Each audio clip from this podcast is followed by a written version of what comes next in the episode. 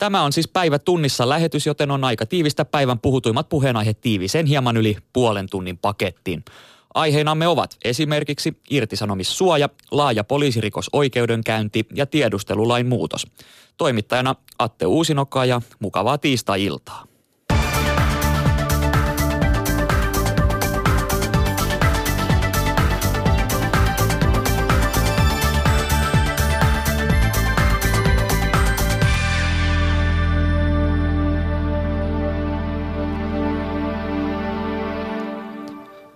Hallitus muuttaa kiisteltyä lakiesitystään, joka heikentää työntekijän irtisanomissuojaa pienissä yrityksissä.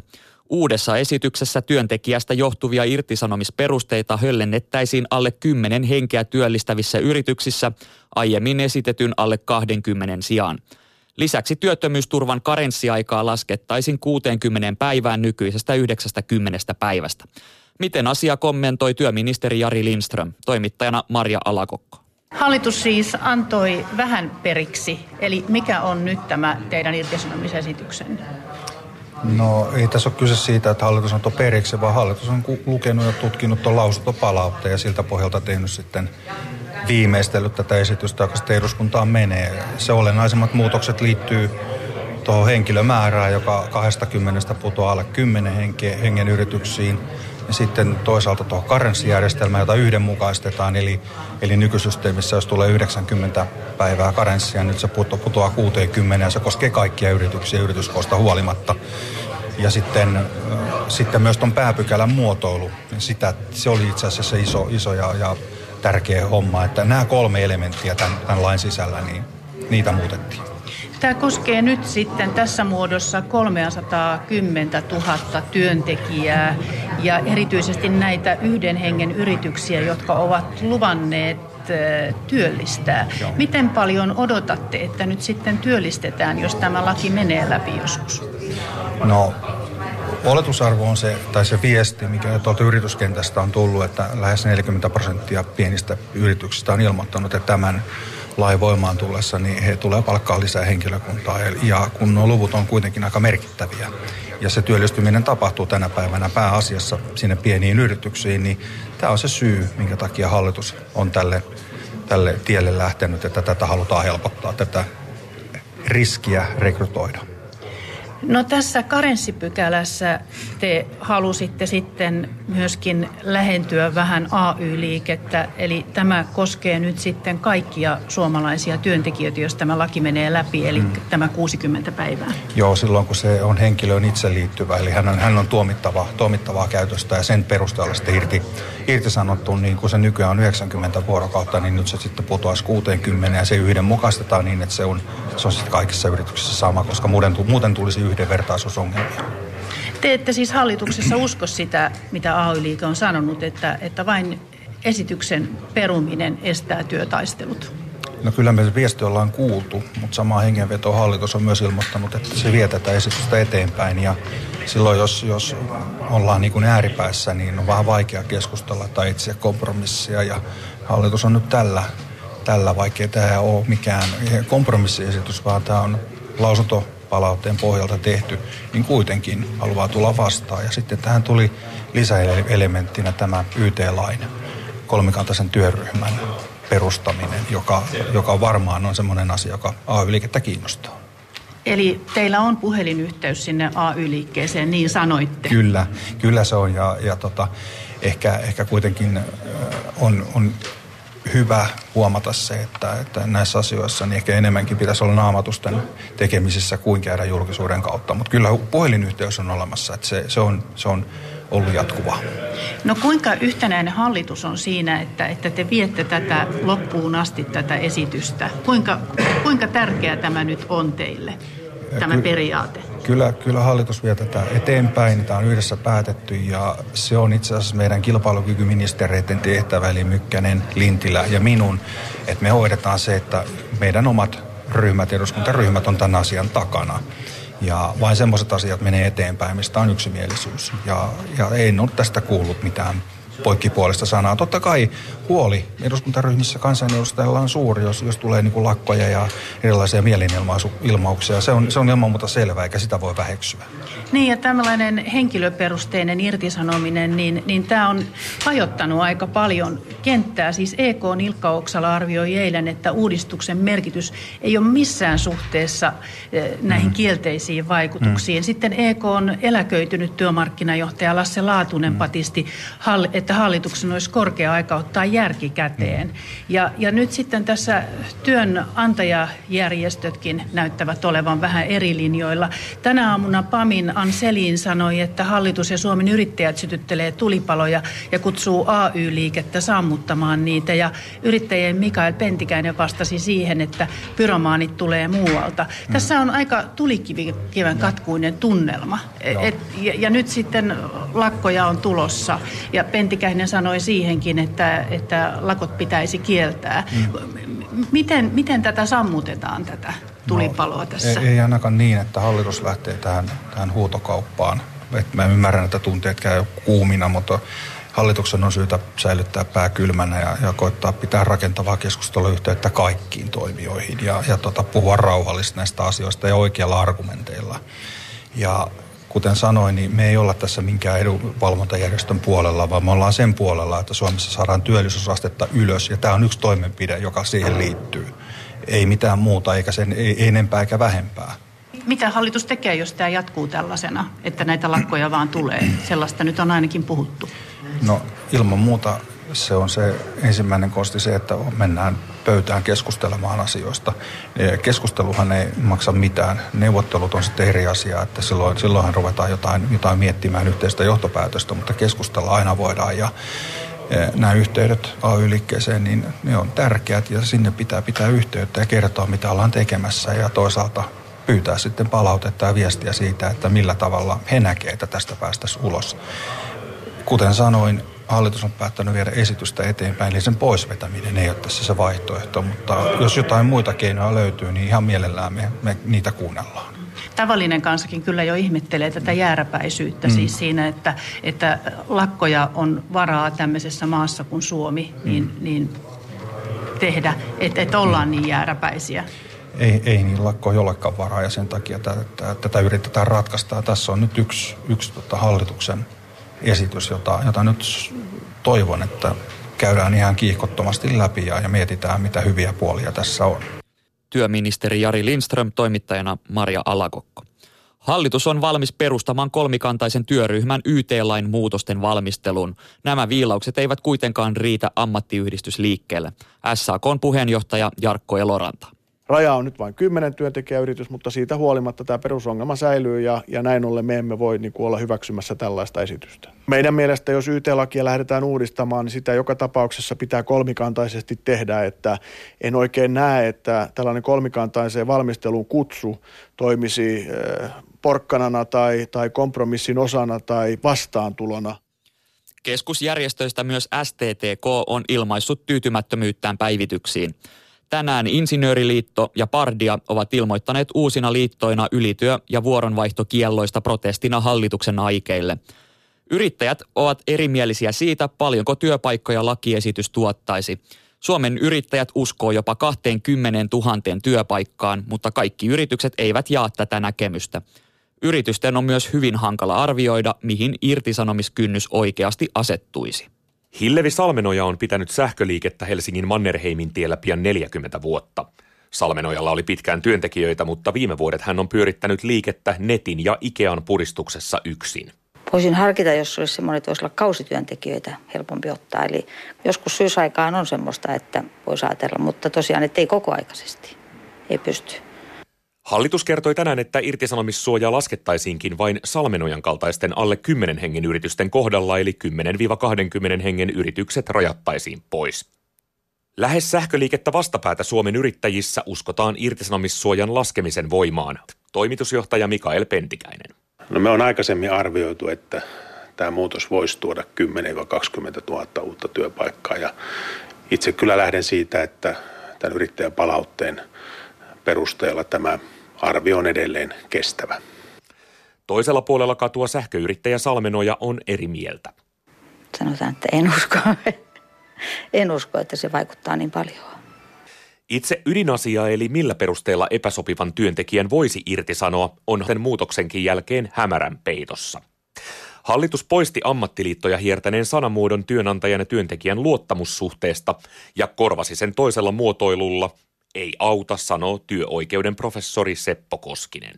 Tämä ei anna juuri minkäänlaista osviittaa sen irtisanomiskynnyksen korkeuden arviointiin. Muuta kuin sen vaan, että hallituksen mukaan se pitää olla ja on matalampi kuin nykyinen. Koskisen mukaan odotettavissa on, että vasta vuosien oikeusjutut näyttäisivät, mihin rima oikeasti asettuu. Sähköyrittäjä Salmenojan mukaan työntekijän sopivuuden arviointiin auttaa jo se, että koeajat ovat viime vuosina pidentyneet. Se auttaa kyllä asiaa. Ja ainahan se on se pieni riski siinä työllistäessä, mutta tietenkin se on työntekijällekin riski, että minkälaisen pomon sitä saa. Molemmin puolinen. Toimittajana Janne Toivonen.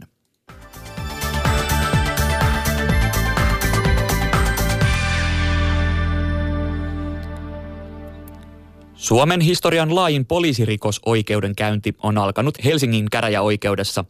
Kahdeksaa korkea-arvoista nykyistä ja entistä poliisijohtajaa syytetään virkarikoksista. Heille vaaditaan neljän kuukauden ehdollisia vankeusrangaistuksia siitä, etteivät he syyttäjän mukaan ole valvoneet tietolähteitään. Näin syyttäjä Harri Tiesmaa kiteyttää oikeudenkäynnin sisällön. Kysymys on siitä, että esimiesasemassa ovat tienneet siitä, että Helsinki toimii toisin kuin muut yksiköt ja ei kirjaa tietolähteiden käyttöä eikä rekisteröi tietolähteitä. Siihen olisi pitänyt konkreettisella tavalla puuttua. Oikeudessa luetaan virkarikossyytteet edelliselle poliisiylijohtajalle Mikko Paaterolle. Virkarikoksesta ovat syytteessä myös keskusrikospoliisin päällikön virasta hyllytetty Robin Lardot, Helsingin poliisilaitoksen johtajan paikalta hyllytetty Lasse Aapio ja Helsingin poliisilaitoksen entinen johtaja Jukka Riikonen. Helsingin huumepoliisin entinen päällikkö Jari Aarnio on myös syytettynä. Mistä häntä syytetään ja millaisin mielin hän tuli aamulla oikeudenkäyntiin? Toimittajina ovat Marjatta Rautio ja Päivi Happonen.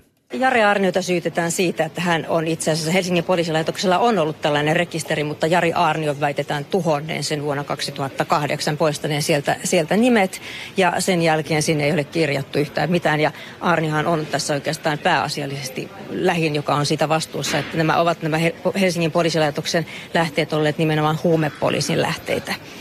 Ja tästä johtuvista epäselvyyksistä epäillään, että kun tätä tieto, tietolähteitä ei kirjattu, siellä tiedettiin, että oli tällaisia rikollistaustaisia ihmisiä. Ja väitetään, että poliisijohtokin tiesi tämän, mutta mihinkään ei kirjattu, että Helsingin huumepoliisi käy, käy niin kuin tällaista, pitää jatkuvasti yhteyttä näiden rikollisten kanssa. Aarnio on sitä mieltä, että, että kyllä koko poliisijohto on tiennyt, miten tietolähteitä Helsingin huumepoliisissa käytetään. Huomenta, Jari Aarnio. Millä mielin tulette vastaamaan virkarikossyytteisiin? No sanotaan, että aika tuttua meininkiä tulee tähän taloon ja toi noin niin mukava tulla pääovesta. Miten sinä vastaat näihin virkarikossyytteisiin? No meillä on puolustuksen kanssa ihan selvät sävelet, että, että mikä tässä on meininki. Mitkä ne sävelet ovat? No ne on puolustus. On jo kertonut etukäteen, että mun mielestä tämä pitää olla varmasti median tiedossa, että mitkä ne sävelet meillä on. Eli kiistätte syytteet? Niin, ja siis se, että koska säännökset on täysin epäselviä, niin turhan syyttää huumepoliisiin. Kuinka hyvin oli tiedossa poliisijohdolla, kuinka tämä tietolähdetoiminta on järjestetty Helsingissä? Kaikki on kokeneita poliisimiehiä ja tietävät sen, että huumetutkintaa ei voi tehdä ilman tietolähdetoimintaa. No voidaanko tietolähteitä ylipäätään käyttää niin, että niitä rekisteröidään? No nyt mennään jo näihin detaljeihin, että mitä on tietolähteiden käyttäminen, niin, niin tota, katsotaan nyt sitten, mihin täällä oikeudenkäynnin yhteydessä päädytään, että mitä se mahtaa olla. Jari Aarnio, miltä tuntuu kohdata entiset pomot ja esimiehet täällä käräjillä näissä merkeissä? Ei ole mitään ongelmaa, ihan jees. Onko mielessä mennä moikkaamaan tai kättelemään heitä? Kyllä mä luulen, että tämä on sen verran pitkä prosessi, että eiköhän samaan pöytään eksytä. Ottaako puheenvälein? En tiedä, etten olisi. Näin Helsingin huumepoliisin entinen päällikkö Jari Aarnio. Toimittajina Marjatta Rautio ja Päivi Happonen. Miten päivä oikeudessa oikein meni? Asiaa kommentoi toimittaja Marjatta Rautio. No itse asiassa tämä ensimmäinen päivä meni aika lailla rapsakkaasti. Tuolla aamulla Harri Tiesmaa ja Mari Mattila syyttäjät lukivat nämä syytteet. Eli kahdeksalle henkilölle, joista neljä on korkea-arvoista poliisia, viides on sitten Jari Aarnio. Heitä tietysti seuraamme tässä eniten, koska he ovat keskeisessä asemassa. Sen jälkeen nämä syytetyt saivat sitten, tai heidän asiamiehensä esittivät lyhyesti vastaukset näihin syytteisiin. Aamupäivä meni nopeasti siinä ja sen jälkeen sitten syyttäjä aloitti tuossa puolen päivän jälkeen oman asiaesittelynsä. Siellä oli hyvin vaitonaisia miehiä, hyvin vaitonaisia poliisipäällikköjä, erityisesti Helsingin entinen ö, poliisipäällikkö Jukka Riikonen ja nykyinen hyllytetty poliisipäällikkö Lasse Aapio välttelivät ihan selkeästi kameroita ja, ja toimittajia. Robin Lardot oli myös hyvin hiljainen. Ainoat, jotka siellä sitten tulivat kommentoimaan tai joilta nyt saatiin nyhdettyä jonkinlaisia kommentteja, olivat pol- entinen poliisiylijohtaja Mikko Paatero ja, ja Helsingin huumepoliisin entinen päällikkö Jari Aarnio. No miten tuo oikeudenkäynti tästä nyt sitten jatkuu? No se jatkuu sillä tavalla, että syyttäjä otti tänään nyt iltapäivällä sellaisen lämmittelykierroksen. Hän tiivistetysti esitti, esitti nyt sitten tämän oman asiansa ja, asiansa ja huomenna hän sitten alkaa vyöryttää se, semmoista isompaa pakettia. Ja huom, huomenna todellakin käy sitten ihan yksityiskohdittain läpi. Hän on kutsunut sitten tuonne käräjille kuultavaksi kymmeniä todistajia. Eli tässä oikeastaan tämä alkusyksy menee nyt näiden, näiden kirjallisten todistusten kanssa. Sen jälkeen sitten kuullaan näitä asianosaisia. Eli tuossa lokakuun lopulla aloitetaan ne kuulemiset, joihin nämä korkeat poliisimiehet velvoitettiin sitten kuudensadan euron uhkasakon uhalla sitten tulemaan näihin omiin kuulemisiinsa. Ja sen jälkeen kuullaan sitten todella paljon todistajia ja muun muassa tuolloin sisäministerinä, rikosaik- epäiltynä rikosaikana sisäministerinä toiminutta Päivi Räsästä kuullaan. Toimittaja Marjatta Rautio, häntä haastatteli Monna Tervo. Kaikki syytetyt kiistävät syytteet.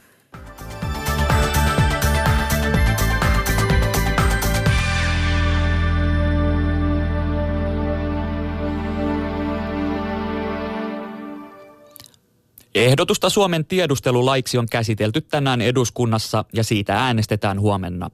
Eduskunta on pikkuhiljaa kääntynyt kannattamaan tiedustelulain muuttamista perustuslain säätämisen nopeutetussa järjestyksessä. Mitä tästä nyt miettivät kansanedustajat hallituksesta ja oppositiosta?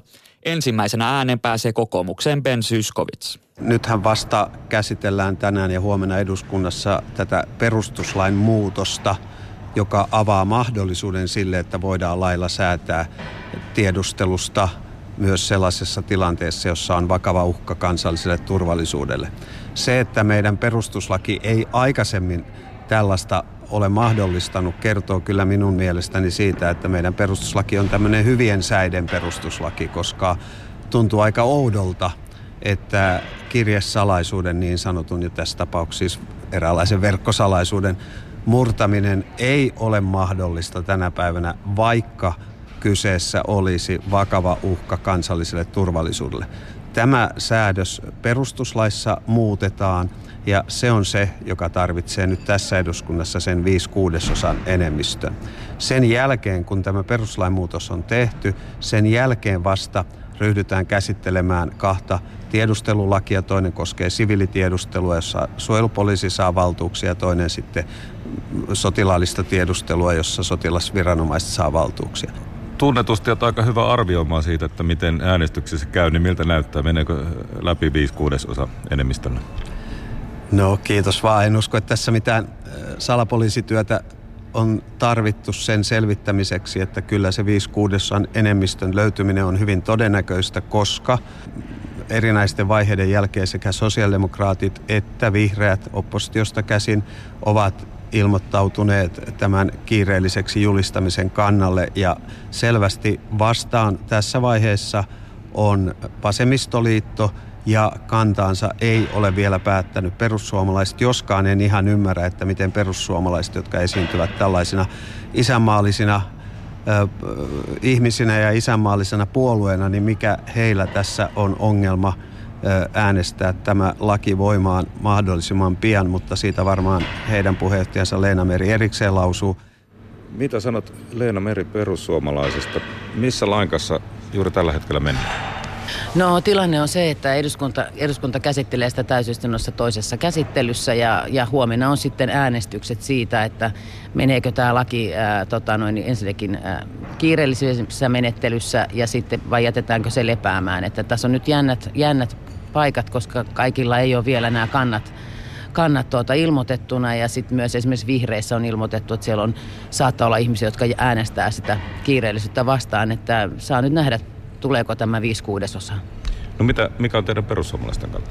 No me, me ollaan vielä sen kanssa niin kuin mietinnässä siinä mielessä, että meillähän tulee tänään tuon parlamenta- tiedustelulain parlamentaarisen ryhmän vetäjä Tapani Tölli meidän ryhmään. Me käydään läpi tätä siviilitiedustelulakipuolta ja erityisesti sitä, että miten tulevaisuudessa estetään, kun, kun ja jos tämä perustuslain säännös muuttuu, niin se, että ei päästä ihmisten ää, viestisalaisuuteen liian helposti, että miten, miten tämä perustuslain pykälä estää sen, että ei esimerkiksi tule minkään tyyppistä massavalvontaa. No miten sitten tämä puoli, että pitäisikö ihmisen saada tietää, jos esimerkiksi Supo on hänestä salassa jotain tietoja hankkinut? No tämäkin on aika laaja kysymys, että, että riippuu tietysti siitä, että onko, onko se esimerkiksi ollut täysin perätön asia, että on esimerkiksi tutkittu jotain ihmistä, niin silloin mielestäni kyllä. Mutta sitten taas toisaalta, jos se on jotain kokonaisuus, iso vyyhti, niin ja se ei ole tuottanut tulosta ja joudutaan jatkamaan ää, sitä tiedustelua, esimerkiksi terrorismin tutkimista, niin jos, jos se mennään sanomaan heti jollekin, että nyt sinua on tutkittu, niin hän osaa varoittaa kavereitaan, että si, se riippuu aina varmasti siitä tilanteesta. No kuulostaisi vähän siltä, että perussuomalaisissa niin ei ole periaatteellista kantaa, että kun laki voisi mennä jopa kiireellisenä läpi, mutta mm. piru niin sanotusti asuu yksityiskohdissa. No niinhän, niinhän, niinhän se on ja sitten täytyy muistaa nyt kuitenkin, että me ollaan muuttamassa nyt ensin perustuslakia. Ja vaikka se perustuslain muutoksen tarve kumpuaa tästä tiedustelulainsäädännöstä, niin on hyvä muistaa, niin kuin perustuslakivaliokunta totesi, jonka jäsenenä itsekin on, että sen takia tiedän hyvin ne keskustelut, niin juuri se, että tässä muutetaan myös tulevaisuuden kaikkia t- t- tietosuojaa ja sen salaisuutta ja sen mahdollisuutta rikkoa niitä salaisuuksia, että tämä koskee myös tulevia lainsäädäntöä, ei pelkästään nyt tätä, tätä pakettia. Että tota, meillä, meillä on nyt keskustelu siitä, että miten suhtaudutaan tähän ja mikä, miten suhtaudutaan kiireellisyysmenettelyt, joko tänään illalla ryhmä kokoontuu tai heti huomenna aikaisin aamulla. Äänessä Leena Meri perussuomalaisista ja Ben Zyskovitz kokoomuksesta. Toimittajana Jari Mäkäräinen. Sitten uutisia Euroopasta. Euroopan investointipankin varapääjohtaja Alexander Stupp pyrkii Euroopan kansanpuolueen kärkiehdokkaaksi. Tulevien Euroopan parlamentin vaalien suurimman puolueen kärkiehdokas nousee todennäköisesti Euroopan komission johtoon. Euroopan kansanpuolue valitsee kärkiehdokkansa Helsingissä marraskuussa. Stuppin lisäksi kisaan on ilmoittautunut saksalainen Manfred Weber. Stupp korostaa kampanjassaan eurooppalaista liberalismia. E U-maiden valtiovarainministerit ovat sopineet digijulkaisujen arvonlisäveron laskemisesta paperilehtien ja kirjojen tasolle. Suomessa sähköisissä julkaisuissa sovelletaan kaksikymmentäneljä prosentin arvonlisäveroa. Painettujen julkaisuiden arvonlisävero on kymmenen prosenttia. Suomessa veromuutos tulee voimaan viimeistään vuonna kaksituhattakaksikymmentä, näin sanoo valtiovarainministeri Petteri Orpo. Tanskan hallitus haluaa lopettaa uusien bensiini- ja dieselautojen myynnin viimeistään vuonna kaksituhattakolmekymmentä. Linjauksesta kertoi Lars Løkke Rasmussen valtiopäivien avajaispuheessaan. Rasmussenin johtama hallitus aikoo julkistaa ilmastopoliittisen ohjelmansa piakkoin. Tanska on jo aiemmin asettanut tavoitteeksi, että maa on täysin riippumaton fossiilisista polttoaineista vuonna kaksituhattaviisikymmentä.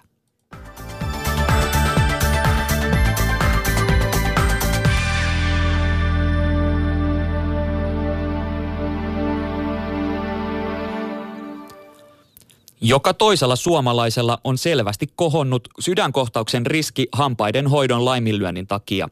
Parodontiitti eli hampaan kiinnityskudosten sairaus on meillä yleisempää kuin muissa Pohjoismaissa. Sairautta on havaittu jo parikymppisillä. Santtu Natri jatkaa. Kun lääkäri sujauttaa hampaan ja ikenen väliin pitkän piikin näköisen työvälineensä, hän etsii sieltä kansansairautta. Hampaan pinnalle kertyneet bakteerit ovat voineet ärsyttää hammasta paikoillaan pitävää kudosta niin, että kudos on alkanut tuhoutua ja ientasku on syventynyt. Terveeltäkin tuntuvassa suussa voi piilotella tämä pitkittynyttä ientulehdusta seuraava parodontiitti. Suunterveydenhuollon professori Liisa Suominen Itä-Suomen yliopistosta. Esimerkiksi tuolla hammaslääkärin vastaanotolla tästä asiasta pitäisi puhua huomattavasti enemmän ja sitten pitäisi näille ihmisille kertoa, että heillä on tämmöinen, tämmöinen vaiva tai sairaus suussa, jota pitää hoitaa. Asiantuntijat ovat parodontiitista huolissaan, sillä tautia kantaa suussaan peräti kuusikymmentä prosenttia suomalaisista ja sairaus uhkaa myös ihmisen muuta terveyttä. Suusta verenkiertoon päässeet bakteerit kasvattavat sydänkohtauksen ja aivohalvauksen riskiä jopa kolminkertaiseksi. Diabeetikolla ne heikentävät sokeritasapainoa ja bakteerit voivat myös estää leikkaushoitoon pääsyn, dosentti Pirkko Pussinen Helsingin yliopistosta muistuttaa. Polvileikkaukset, sydämen läppäleikkaukset, lonkat. Proteesipaikat on niin kuin alttiita sille, että bakteeritkin leviää ja tarttuu niihin. Miksi tätä Ruotsissa ja Norjassa selvästi harvinaisempaa tautia havaitaan Suomessa jopa parikymppisillä? Perimällä ja tupakoinnilla on parodontiittiin oma vaikutuksensa. Lisäksi varsinkin suomalaiset miehet ovat leväperäisiä huolehtimaan suustaan. Mutta syytä on myös systeemissä. Suuri joukko ei pääse hammastarkastukseen, vaikka haluaisi, tietää professori Liisa Suominen. Niiden osuus, jotka, joilla on hoidon tarvetta, mutta jotka ei ole käynyt hoidossa, niin on noussut kymmenen prosenttia, eli se tarkoittaa noin neljäsataatuhatta suomalaista aikuista. Ja suurin syy, miksi hoitoon ei mennä, niin on yleensä jonot, ja toinen yleisin syy on ne kustannukset. Eli hammashoito maksaa tavalliselle ihmiselle vielä liian paljon. Toimittajana Santtu Natri.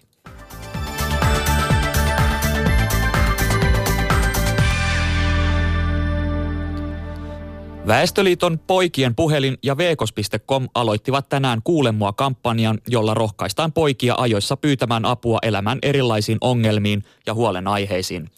Samalla kampanjatahot muistuttavat, että eri puolilla maata on lakkautettu paljon nuorille tärkeitä palveluja. Millaisista asioista poikien puhelimeen soitetaan? Poikien puhelimen esimies Miguel Reyes.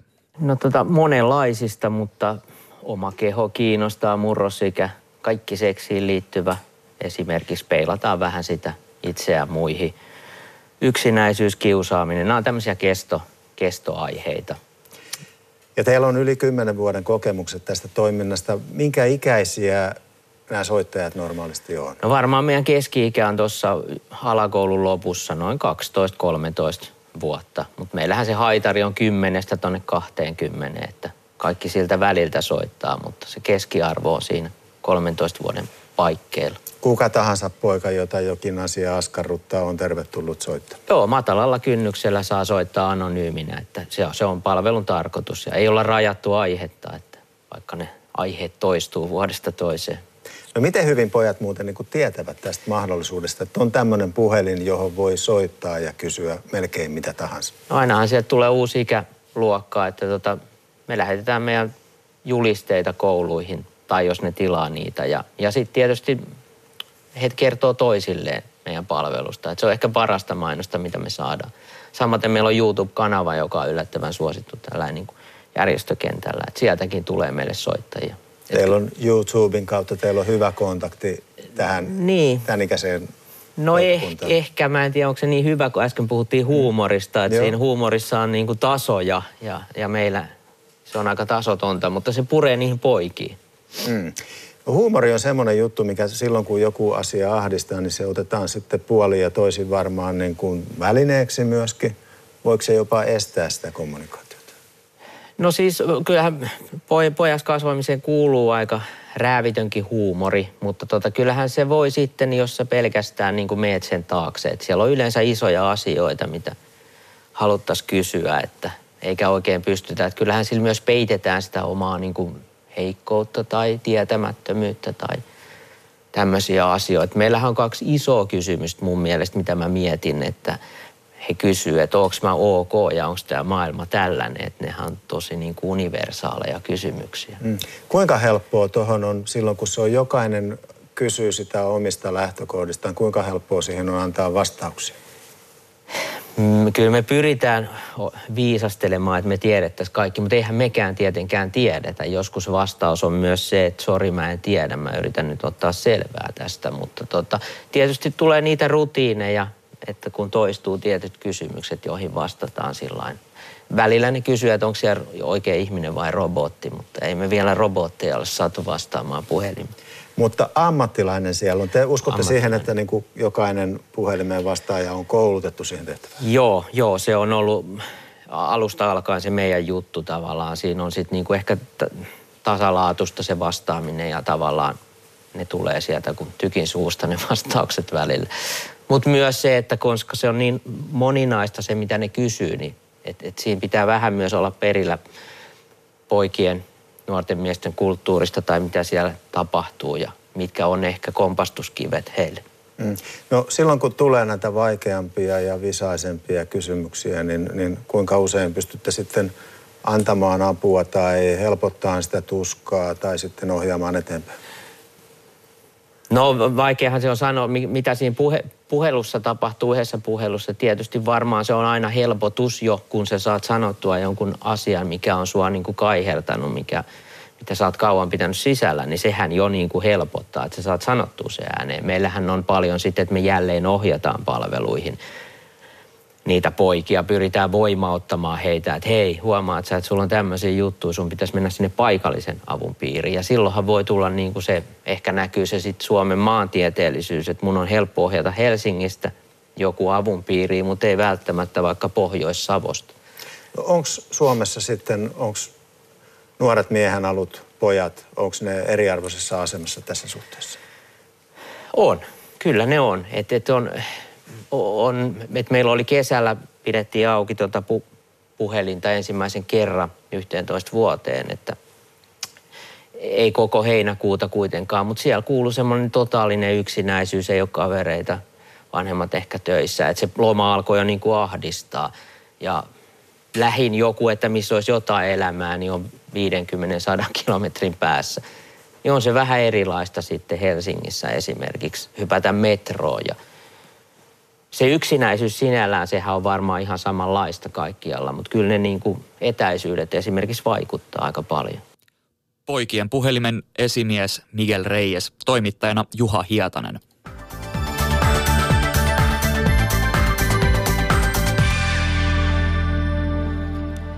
Tässä oli tämänkertainen Päivä tunnissa lähetys.